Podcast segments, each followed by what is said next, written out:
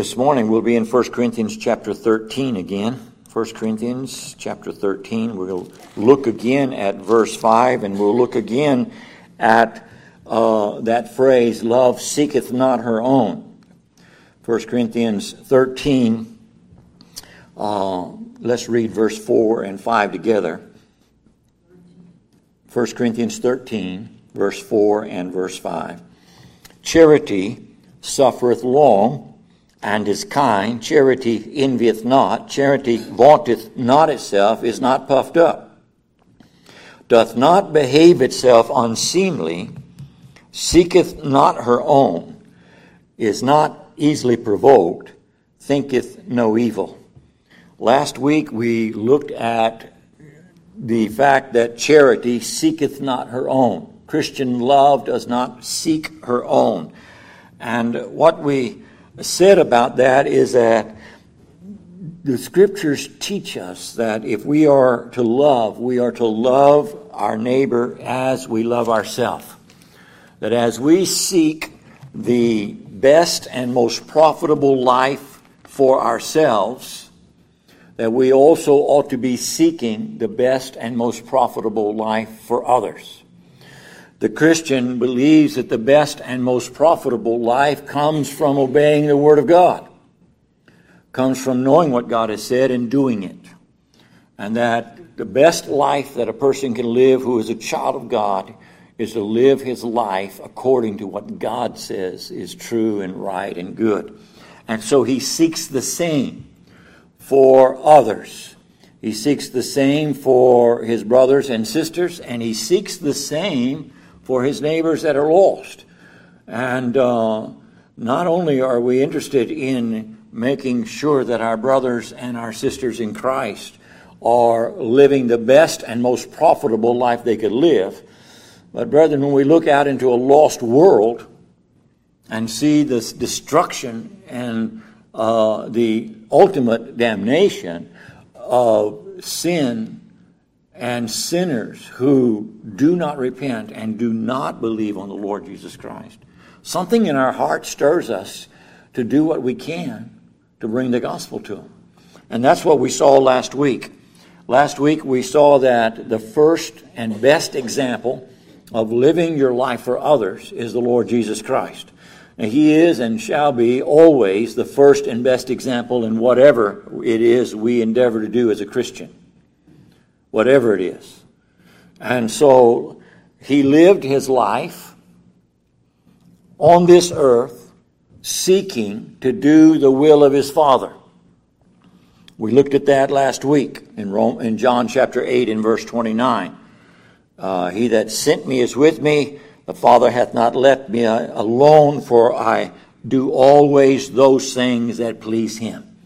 And that doing always those things that please him resulted in him going about doing good to both sinners and to those who were Christians. His love caused him to seek out his God, always doing what his Father and at the same time to seek to serve others. He came not to minister unto himself or to be ministered to, but to minister to others. And his love in us does the same thing. As a, if we live a life based upon Christian love, it will be a life lived serving others. It will not be a life focused on yourself it will be a life lived serving others. And one of the things over the years that I've been in the ministry that is so uh, burdensome to my heart is the self focus of people who say that they're Christians. Their happiness, their prosperity, their health, their this, their that. Nothing wrong with us being concerned about ourselves. But it, if that's all that you have, um, then you've missed something of what is true of Christianity. Jesus Christ is our example of a life lived for the sake of others. And then we saw in uh, the scriptures that the Apostle Paul also was an example and set forth as an example for us of a life lived for the sake of others.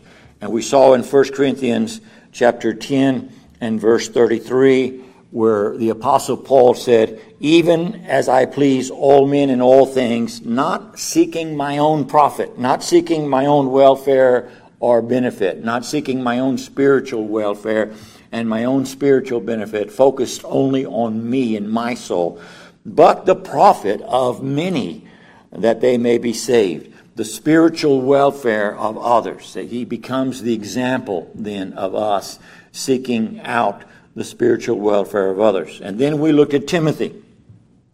And Timothy also became an example and, and is set forth in the scripture as an example. In the book of Philippians, chapter 2, in verses 19 through 21. But the focus particularly is on verse 21, where the apostle Paul says of Timothy, uh, says of t- those that, of some of those that are in the ministry, for all seek their own not the things which are Jesus Christ's. And he's talking about people in the ministry. But he says, not so with Timothy. Timothy is like minded with me. He's not seeking his own, he is seeking the things that belong to others. And then we looked last week, the fourth thing we looked at is that, um, and this is the statement that I made last week, that nowhere will this type of lifestyle be more evident than in a life that is lived for the sake of the spread of the gospel and for the salvation of the lost. This shows up in Christians and it shows up in local churches. Either they are focused on the spread of the gospel or they are focused on something else. And when Satan wants to get a church sidetracked then he throws in a handful or a dozen or two dozen different uh, issues that the church gets focused on, and all of their energy, all their time, all their money spent on these things and not on their efforts for the spread of the gospel. We looked at 1 Corinthians chapter 9, uh, chapter 9 on that, and then beginning in verse 19 through 23.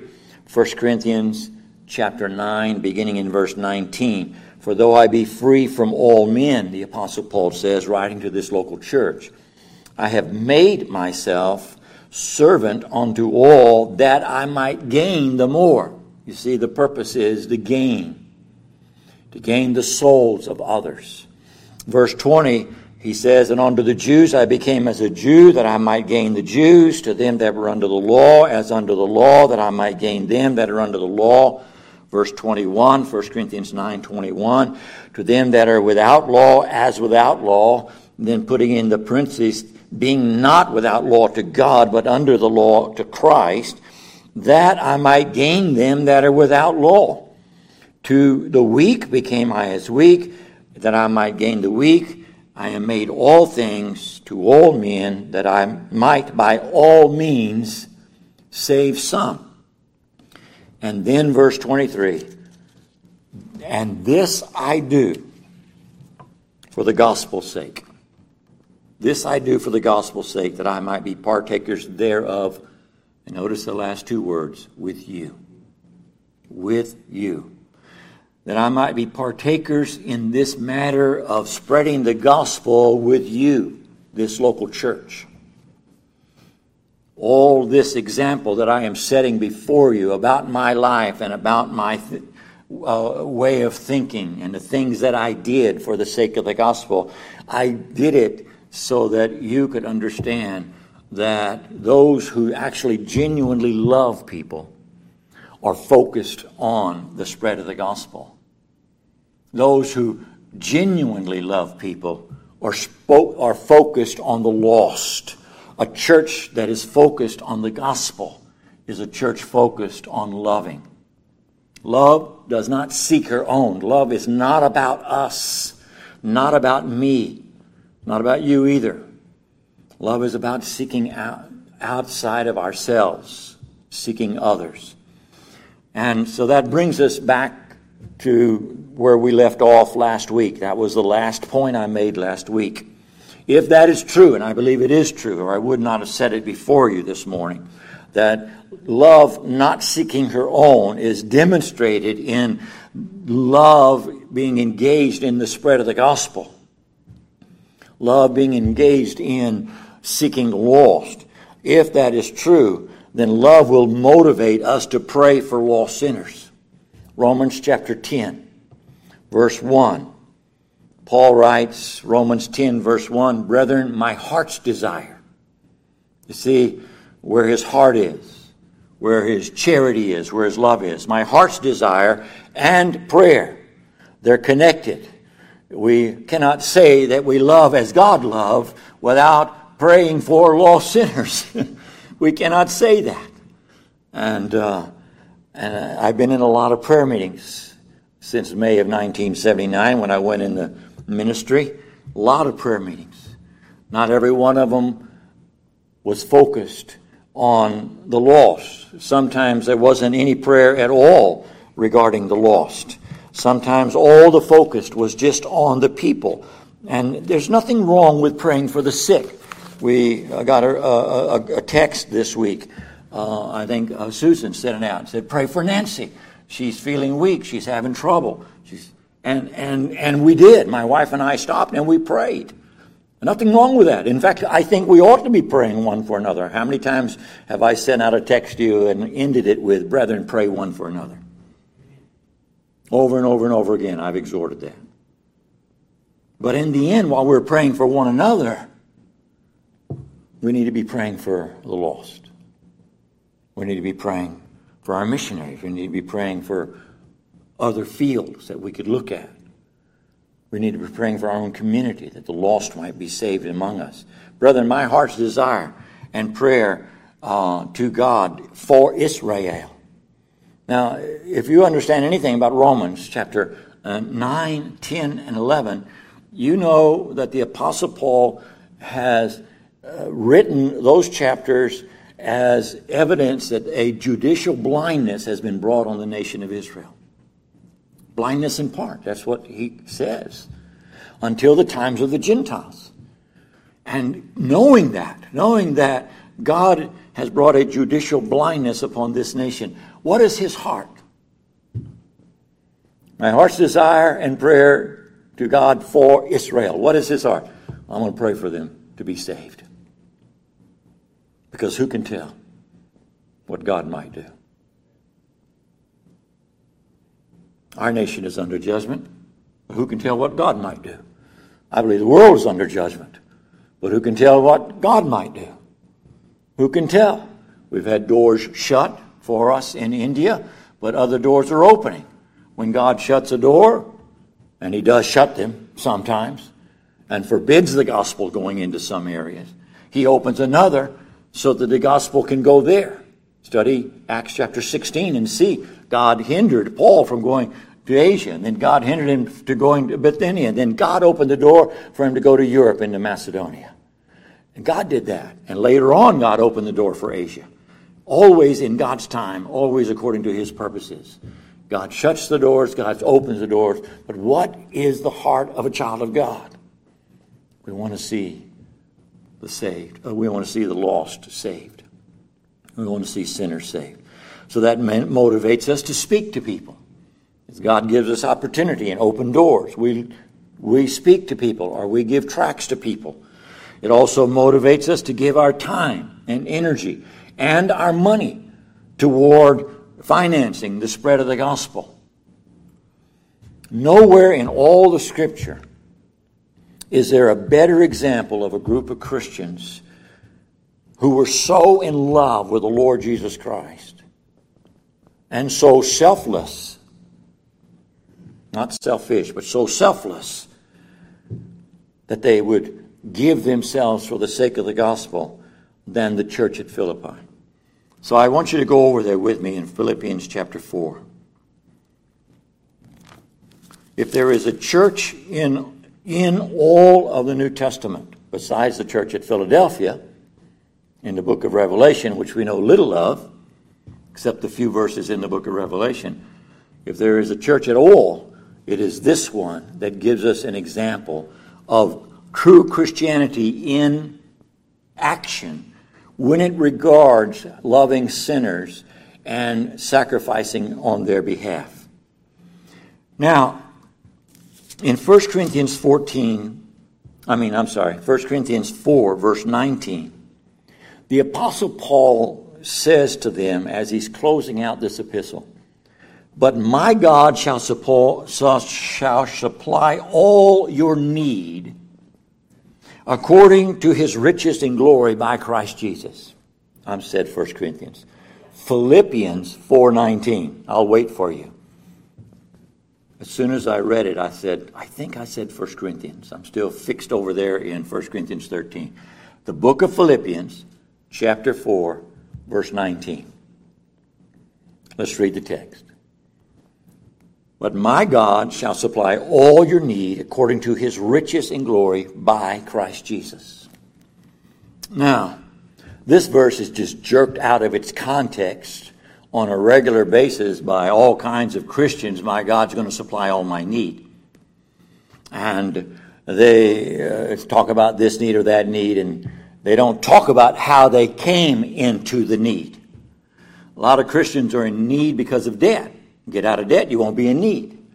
And uh, a lot of Christians are in need because of the way they foolishly handle their finances. They are not wise. But that's not the case here. That's not the case here. How did this church, this church at Philippi, come into the place of having financial need? So that the apostle had to write to them and encourage them that in the middle of their necessity, God would supply for them. How is it that they came to that place? He is not talking about their wants or their desires, but he is talking about the things they need. Well, I've always exhorted you from the first time I've stood in this pulpit to keep the verses that we study within the context of where they're found. And nowhere is this more important than this verse. It's often jerked out of its context and made to say anything. The same way with the verse, "My God shall strengthen you," always just jerked right out of God, out of context. And and so, but look again in Philippians four at the context. Let's go back up and see where this verse is found. First, let's go all the way up to verse 14. Notwithstanding, yeah, uh, notwithstanding, you have well done. Speaking to the church, the word ye is plural. You have well done that you did communicate with my affliction. The word communicate here does not mean, as the English word often does, to speak. Instead, it is a word that means that they involve themselves in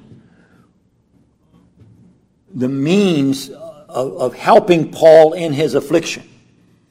He was in affliction for the gospel's sake, as we'll see. Verse 15. Now, ye Philippians know also that in the beginning uh, of the gospel, when I departed from Macedonia, this is his second missionary journey where God directed him into Europe. When I departed from Macedonia, no church communicated with me as concerning giving and receiving, but ye only. When it came time for me to leave Macedonia and take the gospel to another place, nobody supported me. No one did. But you did. You were the only church that supported me in the gospel, in the spread of the gospel verse 16. For even in Thessalonica, you sent once and again unto my necessity. I'm in need, financial need for the because of my engagement in the spread of the gospel. I am in need, and you sent not just once, but twice you sent. Now remember, Paul is not alone in this. Many missionaries today are just on the field alone, but Paul is not alone. He has a whole company of people There are times in the scriptures where he went to work and made money for the whole company of people that were with him in the spread of the gospel. You sent unto my necessity, not because I desire gift, but I desire fruit that may abound to your account. But, now he says, I have all and abound. He uses the word abound in con, uh, contrast to necessity, two verses earlier. I am no longer in necessity, I am abounding. Uh, um, I, that, that, I may abound to, uh, that above all, let me start over, verse 18. But I have all and abound. I am full, having received of Epaphroditus the things which were sent from you. And then he says, an odor of a sweet smell, a sacrifice acceptable, well pleasing to God. They had not sent their tithes, but they had sent a special sacrifice for the gospel. He calls it a sacrifice acceptable and well pleasing to God, and then says, My God shall supply your need. Now, here's the question I asked in the beginning as I started reading these verses Why are they in need? Why are they in financial need? Well, if you read the context with me and grasp what Paul was saying, they're in financial need because love seeketh not her own. They are in financial need because they looked out away from themselves and said, That man needs help and we can help them. But in order to do that, we put ourselves in need. And then Paul writes to them, Now that you're in need, don't worry. God's going to take care of you just like He took care of me. I know a few churches that live like this. And yet it's so biblical. In America, we think putting ourselves in need for the sake of the gospel. That's not the thinking of Americans, is it? Not the thinking of Christians in America. Sacrificing for the cause of Christ, many, many do that. Many do that. But not all the way to the place of need. And so, and yet it was the practice of the church at Philippi that they looked at their bank accounts and said, for the sake of the gospel, we're going to do this. And they didn't do it individually, they did it as a church. They did it as a church. Ye, the word is plural. Their need, mentioned in verse 19, was a need created by their own hands because they gave to see the gospel spread. There's something about that that just humbles me. When I, I believe that every word of God, brother, uh, should be something we should contemplate and consider. I don't believe God calls everyone to do this, but He certainly called this church to do it. And that verse jerked out of its context in verse 19 means nothing to most of the people that have it on their lips because it's not a need created because they sold everything, gave everything until they themselves found themselves in need. Um, I think it can be used, there's applications of it, but the actual interpretation of it is critical for us to grasp the teaching of what it means that love seeketh not her own. Love is not selfish, it is selfless. Love motivates us not only to give financially, but to give ourselves for the sake of spreading the gospel. Go over with me to Second Corinthians. Second Corinthians in chapter 5. Now, Second Corinthians chapter 5. And I want to begin reading in verse 11. I'm going to read down to verse 20. So there's a lot of verses, and I don't want you to get caught up in chasing this rabbit or that rabbit as we go, oh, I wonder what that means. I don't want that. But I want you to see the context of a couple of verses here. Now, the Apostle Paul, again, writing to the church at Corinth concerning his testimony and way that he lived his life for the sake of the gospel. Okay? And exhorting them to do the same thing. And he starts out in verse 11 by saying, Knowing, therefore, the terror of the Lord. The judgment of God coming upon sinners is a motivation in the spread of the gospel. Love is a motivation in the spread of the gospel. Our love for Christ, our love for the gospel, and our love for sinners is a motivation in spreading the gospel. But Paul is also motivated by the fact that he knows that hell is real. Hell is not just a doctrine to him, it has impacted his way of life. And I've said this in, in many messages since being in this pulpit, in many messages since being in the ministry, but in many messages since being in this pulpit, that the doctrine that we believe should impact our lives. It is not something that we carry here, but it is something that changes us. And the doctrine of hell changed the Apostle Paul knowing the terror of the Lord, what happens? We persuade men. We persuade men. The doctrine of divine election and the doctrine of the sovereignty of God in relation to the salvation of sinners did not keep the Apostle Paul from persuading men that they needed to repent and believe the gospel. And if it keeps us from doing so, we have a misunderstanding of that doctrine. Knowing the terror of the Lord, we persuade men, but we are made manifest unto God. I trust also are made manifest in your consciences. I, my life is made manifest to God. The things that I do for the gospel, God knows about. But I want you to know about them too. I want you to know about them too. For we commend not our sin ourselves again unto you, but give you occasion to glory on but give you an occasion to glory on our behalf, that ye may have somewhat to answer them which glory in appearance and not in heart. I'm not going to open up that verse too deeply here, but the Apostle Paul was. Um, was was considered not an apostle by some in the church at Corinth, and they refused to have him come by and preach to them because they didn't consider him a true uh, apostle, and there was division in the church over it.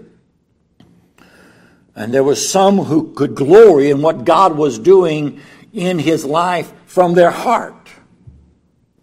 They knew what God was doing with him. For whether we be, be beside ourselves, it is, a, it is to God, or whether we be sober, it is for your cause. Verse 14, for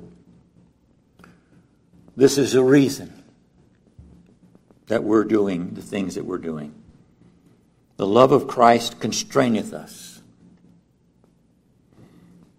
Now, Paul moves from the terror of the Lord to persuading men on the basis of the fact that they're getting ready to go to hell to the love of Christ has constrained me. The Greek behind the word constrained here is a powerful word. It means it has laid hold effectually upon the Apostle Paul. The love of Christ for Paul, the love of Christ for sinners, has laid hold on Paul so effectually that it has taken control of him.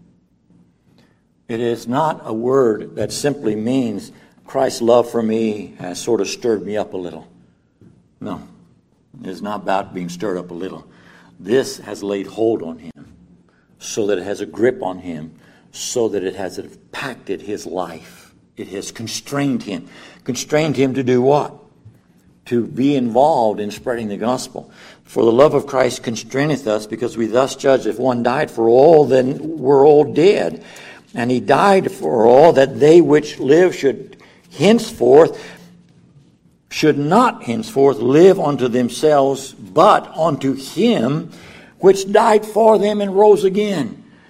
The love of Christ has constrained me that if Christ died for me, my life doesn't belong to me anymore. And that is a doctrine not heard in most churches, including Sovereign Grace Baptist churches. Most churches preach a gospel where you can walk an aisle or whatever, and even Sovereign Grace Baptist churches that God is God saved you, and what a glory that is we're going to have in heaven one of these days. But what about here, preacher? Well, let's let's talk about the love of Christ. Well, no, let's talk about you've been bought with a price and you're not your own anymore. And you no longer have the right to live for yourself. Love seeketh not her own.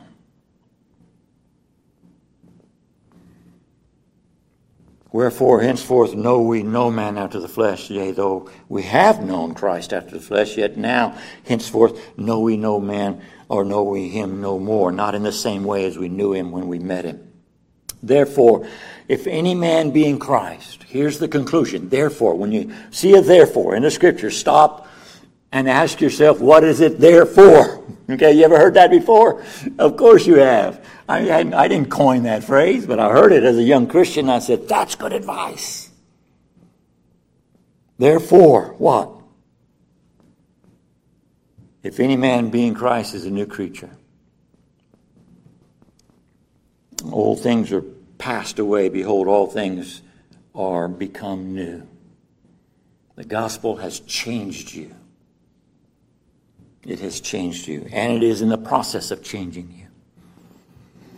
And uh, then he goes on, and all things are of God who hath reconciled us to himself by Jesus Christ, and here's his second point, have given to us the ministry of reconciliation.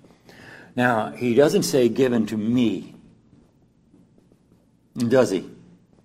He said, God has given to us. He's writing to a church. And he says, My testimony has had an influence from you. And the love of Christ has constrained me and moved me in the direction that I'm going. Now, God has given us something to do. He has given us a ministry of reconciliation, to wit, to this end, that God was in Christ, reconciling the world unto himself, not imputing their trespasses unto them, and hath committed unto us the word of reconciliation. Now then, we are, all of us are, ambassadors for Christ, as though God did beseech you by us. We pray you in Christ did, be ye reconciled to God. He's writing to a church where he has a question in his mind about whether or not they are genuine or not, comes back at the end and says he knows that they are, are true because they have repented, and says, Now God has given unto me this ministry, but He's also given it to you. Every church has been entrusted with a ministry of reconciliation. That's gospel spreading ministry, gospel preaching ministry. This kind of life is lived in light of the understanding that because of the great love that Jesus Christ had for me as a sinner, when he died for me as a sinner, when he purchased me for himself, I am now no longer my own. And I have a responsibility for the gospel that has been entrusted to me. There hasn't been a church that I have ever pastored from the first one until this where I have said to them, not said to them, God has entrusted you with some truth. What you do with it is very important. What you do with what God has entrusted you is very important. How you handle your affairs as a Christian is very important because it reflects on the gospel. It reflects on what God does in the life of a child of God. Everything about what we believe reflects upon what God does in the life of a child of God. It has God has changed them. They're a new creature and they are no longer their own. And I know that not everyone who says they're Christian lives like they are no longer their own. And sometimes those who say they're Christians and do live as though they are no longer their own slip into a time when they do live selfishly. I know that. But I also know this that grace is effectual. That's what this church believes. It gets the job done and if you're genuine and if you're true, God is going to be working in you if you have erred, turned to the right hand or to the left. My life is owed to Him, His love for me. My life must be poured out in service to Him. However, it is that works out in real time, I'm not always sure, but I know this much I owe Him my life and no one else. And the same is true of you. The same is true of you. You owe Him your life if you're a Christian this morning. And so God has said in His Word, Love seeketh not her own. It doesn't focus on me. Love is about who God is, about who Christ is, and about what responsibility He has given us as a church. It looks out of ourselves for others. Let's pray together. Our Father in heaven, we bow before Thee and thank you for your